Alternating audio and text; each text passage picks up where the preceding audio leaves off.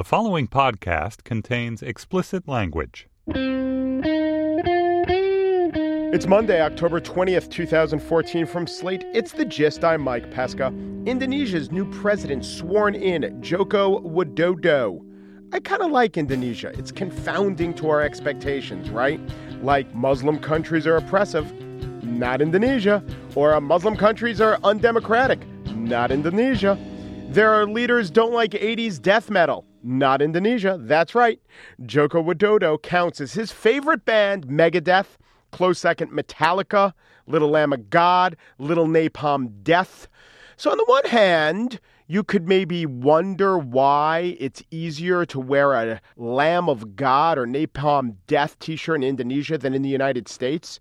I mean, it's a more conservative country. Shouldn't they object to a leader wearing a napalm death t shirt? And when you think about it, from 65 to 66, there were all these purges under Sukarno. So there really was Megadeth in Indonesia. But I think it just comes down to Christians. I think in America, these bands with their quasi devilish imagery, and anyway, death metal actually doesn't traffic in so much anti Christian imagery, if you want to call it that. But, you know, as serious. Every Megadeth album has, you know, the Grim Reaper doing something. I just don't think that stuff is so scary to Muslims. Or maybe to Indonesians, it's just like, hey, American rock band, that's what they all do. But anyway, if you want a more approachable musical treat from another country, but not overseas, i.e., Canada, I recommend Bryan Adams.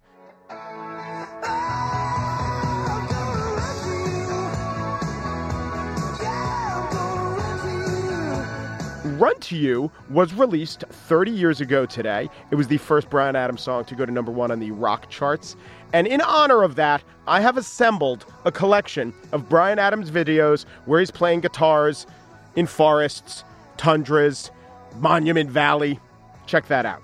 On the show today, the new serialized podcast from the producers of This American Life in the spiel, screwy Scottish science, three words that don't always go together. But first, we want to recommend the new Slate podcast, Amicus. In fact, we want to recommend it so much that I'm going to cede today's first interview to Amicus host and friend of the gist, Dahlia Lithwick.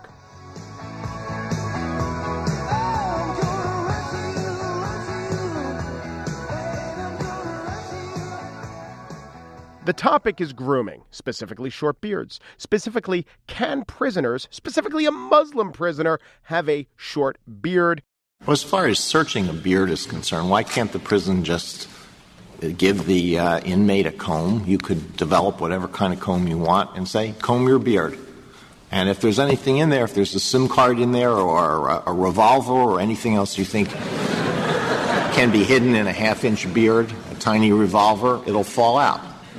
Here now with an interview of Professor Douglas Laycock of the University of Virginia, who represented Holt, the Muslim prisoner in Holt v. Hobbs, at the Supreme Court, is Dahlia Lithwick.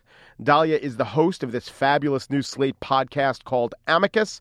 Laycock, by the way, was played by a dog on John Oliver's HBO show this weekend, if you saw that. But here is Dahlia's interview with Doug Laycock, the human, the lawyer, not the dog. He's a beard defender. Take it away, Dahlia Lithwick.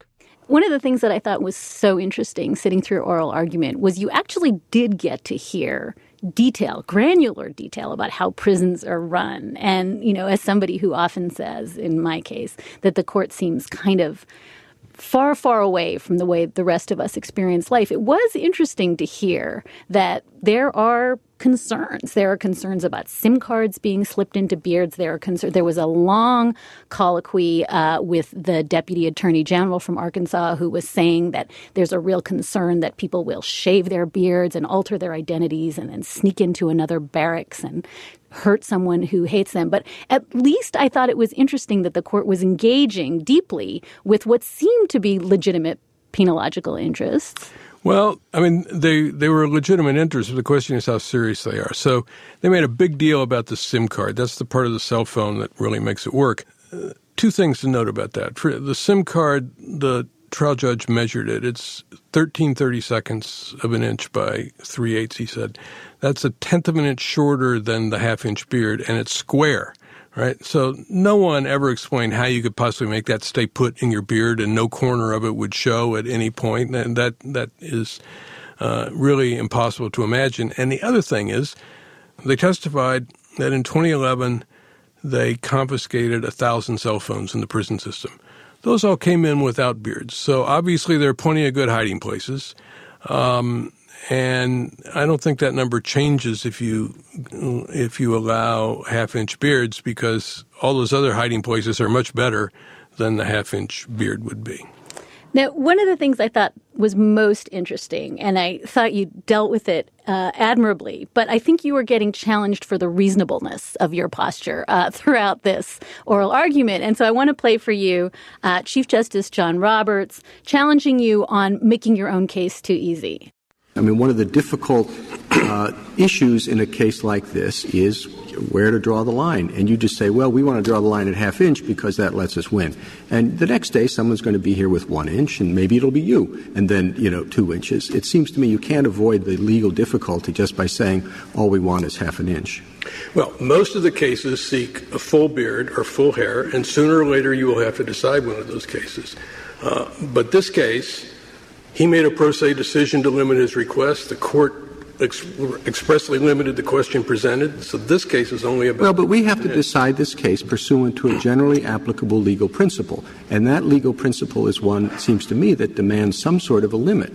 And if you're unwilling to articulate a, a limit uh, uh, to the principle itself, it becomes a little bit difficult to apply it. Say, well, we don't know what the limit is, uh, uh but because you're only asking a half inch, we'll apply a, a Um, theoretical legal structure and, say you fall within it?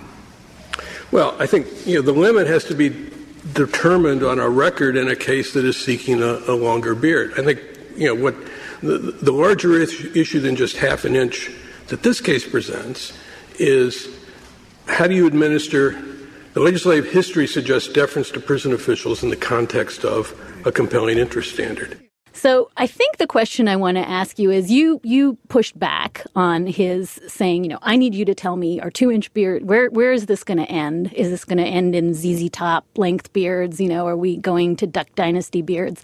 And you really refused to say the burden is on me to tell you how long beards are. At which point the state can intervene. Uh, did you feel that that he was pressing you to, to do something that you didn't feel you needed to do to prevail? Well, didn't didn't think I needed to or that I could. So, I mean, the other way to view the half inch, is, and, and I didn't pick a half inch, right? The prisoner picked a half inch, and then the court, when it granted review, explicitly limited the case to a half inch. Uh, so I'm just arguing the case was handed to me, but he said it makes it too easy. But it wasn't too easy for the Eighth Circuit, right? They wouldn't even protect half an inch. They essentially made the statute a nullity. Um, I wasn't going to tell him where to draw the line because um, it may be that you don't have to draw the line. You know, if if 40 jurisdictions permit beards without a length limit, they must not be too dangerous. And I wasn't going to give away those cases for some other lawyer coming up next.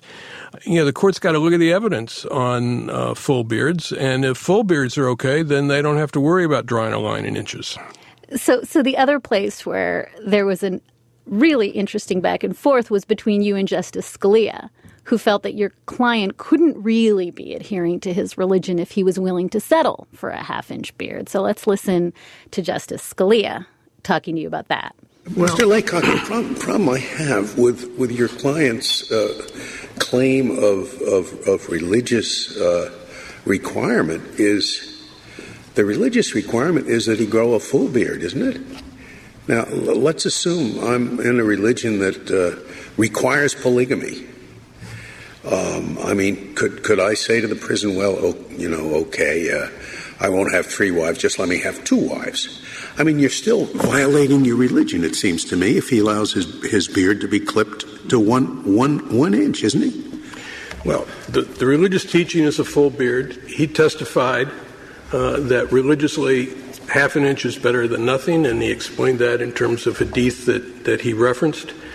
He's in a very difficult situation. I don't think he should be penalized for being reasonable here. He offered an extremely conservative compromise to the Well, religious beliefs aren't reasonable. I mean, religious beliefs are categorical. You know, it's uh, well, God tells you. Uh, it's not a matter of being reasonable. God be reasonable. Uh, he's supposed to have a full beard. He's he, he's supposed to have a full beard, but a partial beard is better than none, and that's not just in secular terms, that's also in religious terms, which he explained on the record.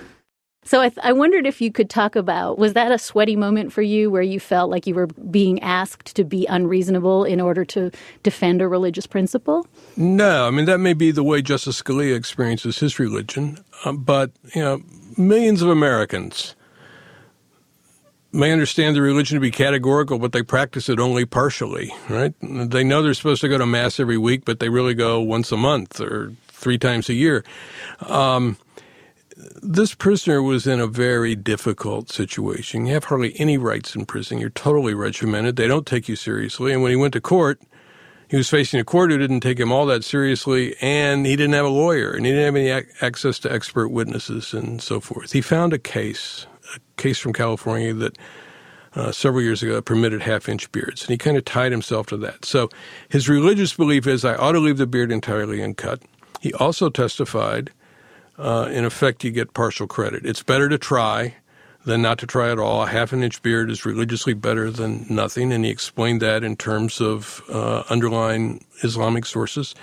And so, you know, I think his willingness to compromise shouldn't be held against him. This was entirely reasonable, and it's still a religious practice, uh, even if he's doing it only partially. Douglas Laycock teaches law at the University of Virginia Law School right here in Charlottesville, Virginia. He specializes in religious liberty cases. Thank you for joining us. You're very welcome.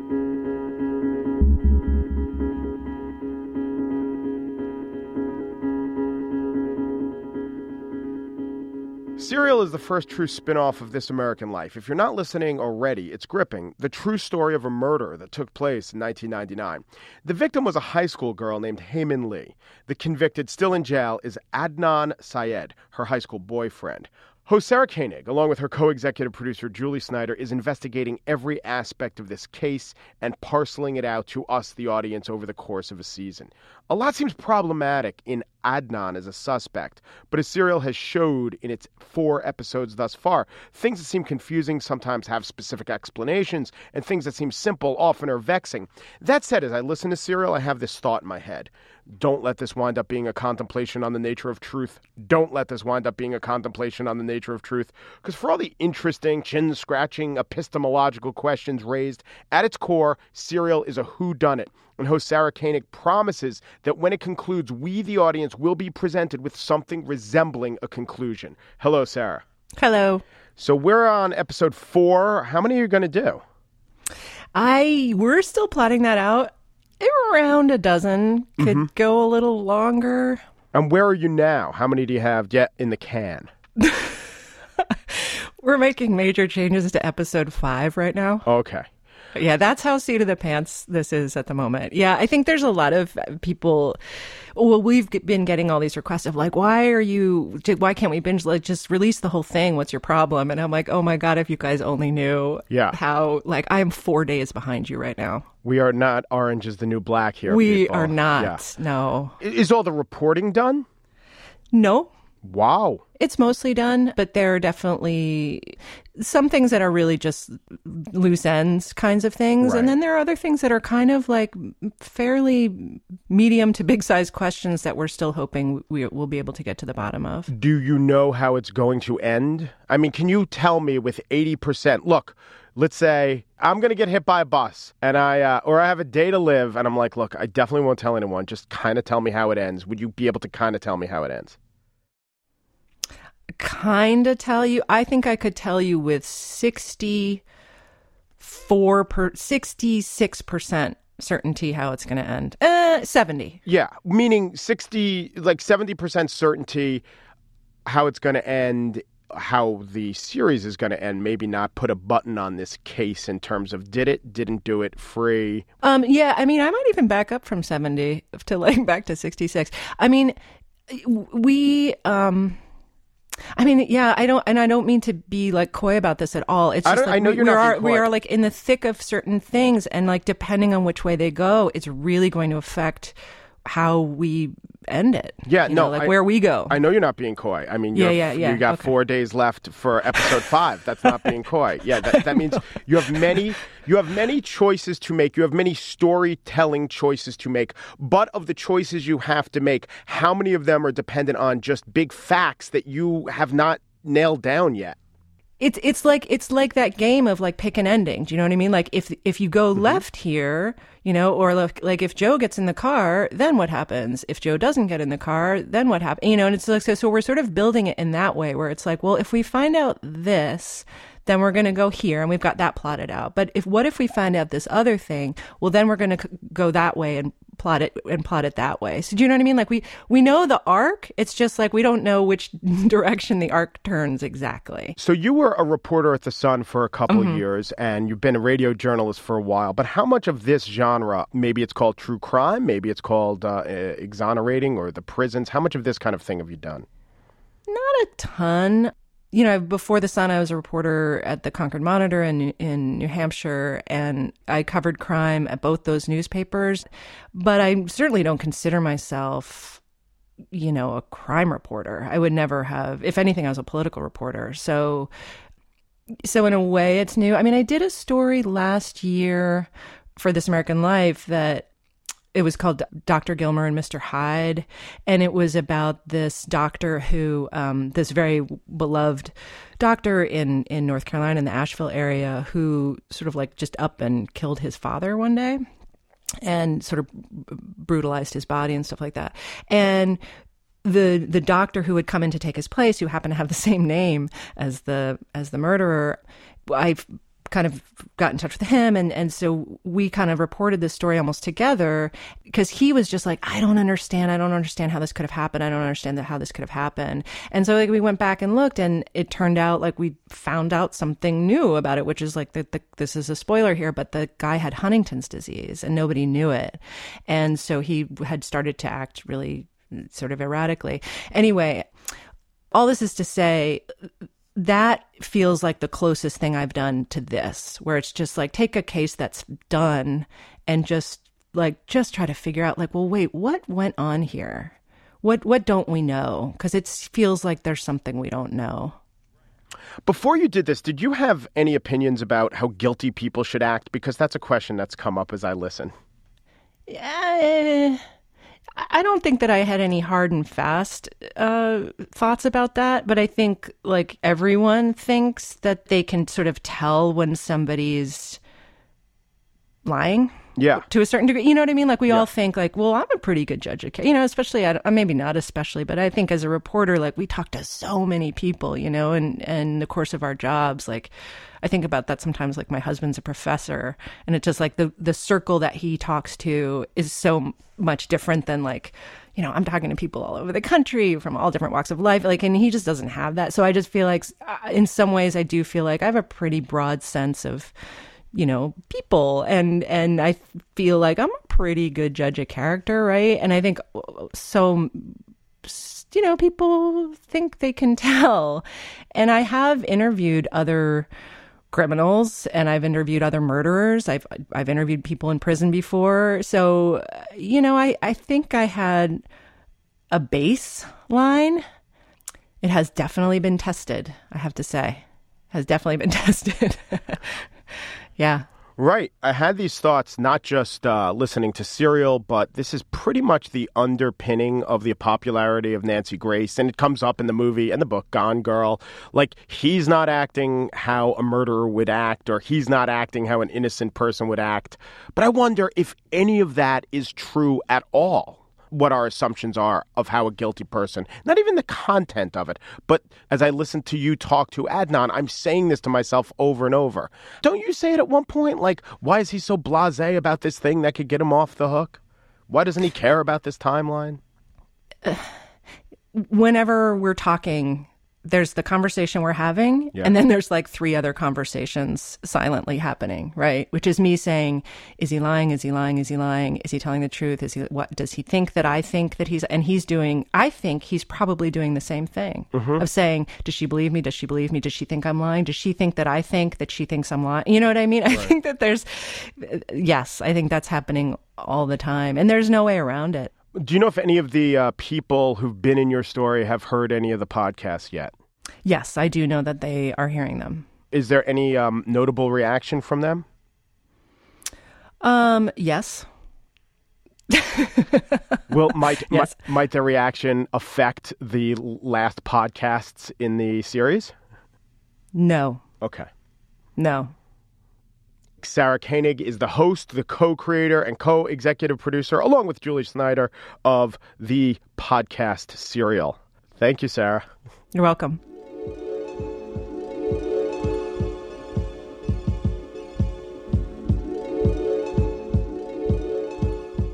And now the spiel. Scottish science soupçon, this time in quiz form. Okay, first question. What first emerged in an ancient Scottish lake? According to BBC Scotland, what first emerged in an ancient Scottish lake? A. Sex, sex first emerged. B. Violence, violence first emerged in an ancient Scottish lake. Or C. Coal, sex, violence, or coal? The answer is it's sex. What? Scientists believe they have discovered the origin of copulation. An international team of researchers that a fish called Microbrachius dickis, sorry, that's the name of the fish, is the first known animal to stop reproducing by spawning and instead mate by having sex. Now, they quote a professor, an Australian professor, John Long, who says, they couldn't have done it in a missionary position. The very first act of copulation was done sideways, square dance style. Okay, I'm going to say that those cultural associations really didn't have a lot of impact on the fish, on Microbrachius dickis. They had little arms and they were useful to link the male and the female together. So the male got his large L shaped sexual organ in position to dock with the female's genital plates, which are very rough like cheese graters. I know, slow down, you're making me hot. What you gonna do with all that great, all that great in the genital plate, right? A message for all you haters. You're just lusting after my cheese graters. Okay. Now it turns out that Microbrachius dicki fossils are common, but nobody noticed the sexual organs until now. Now, how does that make the male Microbrachius dicki feel, right? It can't make him feel good. And let's think about their first ever mating. They were two young kids, they were in love, they were looking to have sex for the first time. You know, it was pretty easy for them to fall into it, right? There were no virginity rings back then, no purity pledges. They couldn't blame it on media messages or peer pressure. Like, peer pressure? We invented sex, we invented it. And the first time, I'm sure he turned to her and asked, Was that good for you? And she was like, I have no context, nor does anything of our species or any other. And of course, like, you know, if you're doing an interview with the first Microbrachius dicki, is like, Let me tell you, females of my species tell me I do things to them that they didn't think were possible. And then the camera will cut to the female Microbrachius dicki who rolls her eyes. This, by the way, this phenomenon is probably why the flounder's eyes migrate. Just a lot of eye rolling about male flounders bragging about their prowess. Okay, Scottish science quiz number two. Scottish backpacker Daniela Liverani thought she was getting nosebleeds. She was in Vietnam. She couldn't shake these nosebleeds. Maybe they were due to a motorbike crash. Gets back to Scotland, finds out what they really are, what the real cause of these nosebleeds, or were they nosebleeds, or were they A, a nose leech? B, a piece of bon cut, which is a variation of Vietnamese pancake, was lodged up in her nose, or it wasn't blood at all that was coming out. It was Nam Ho Choi, a banana flower. Here with the answer, Daniela Liverani. Yeah, it turned out it was a leech that I had in my face that had been there for about four weeks or so. Using my nostril as a little nest to call his own. As you can hear there, Daniela seems in pretty good cheer. She's getting famous now, and there are all these pictures taken of her, and she's smiling. She's sometimes holding a picture of the leech or just looking pretty happy with her nose leech fame. And at first I was thinking, I wonder if a U.S. woman would be so glib about this. Maybe there's something in the Scottish character to think that this experience with the nose leech was a bit of a larf. But then I realized, no. She is happy because she's a woman who once had a leech up her nose and now no longer has a leech up her nose.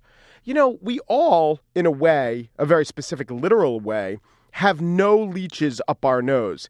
Except you, Cynthia Randall of Provo, Utah, just listener, you actually have a leech up your nose. We meant to tell you. Anyway, the rest of us have no leeches up our nose, but since we never really had a leech up our nose at any point, we don't walk around. We don't realize that each day is a gift, a leech in your noseless gift.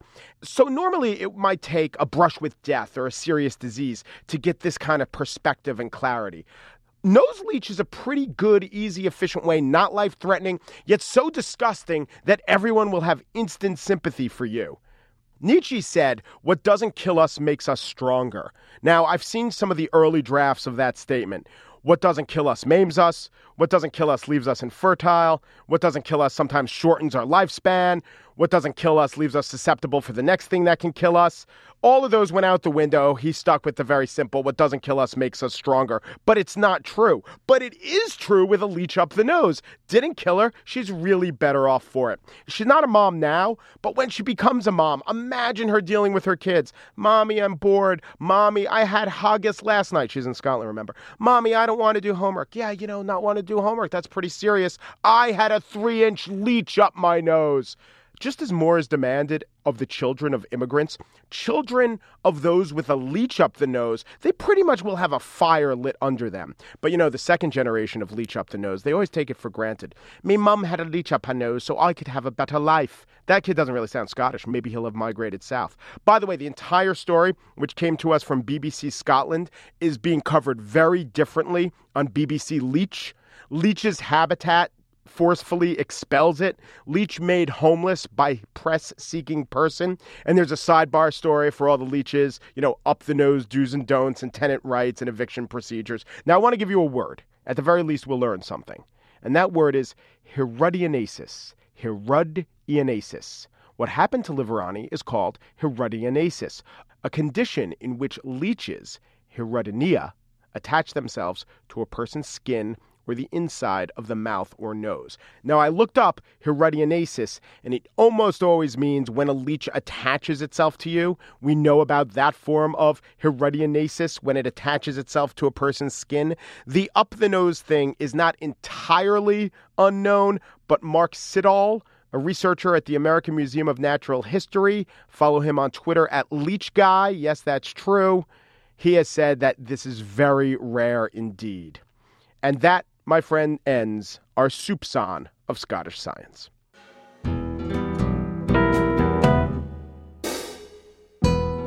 And that's it for today's show. Andrea Silenzi is in control of the program as its producer.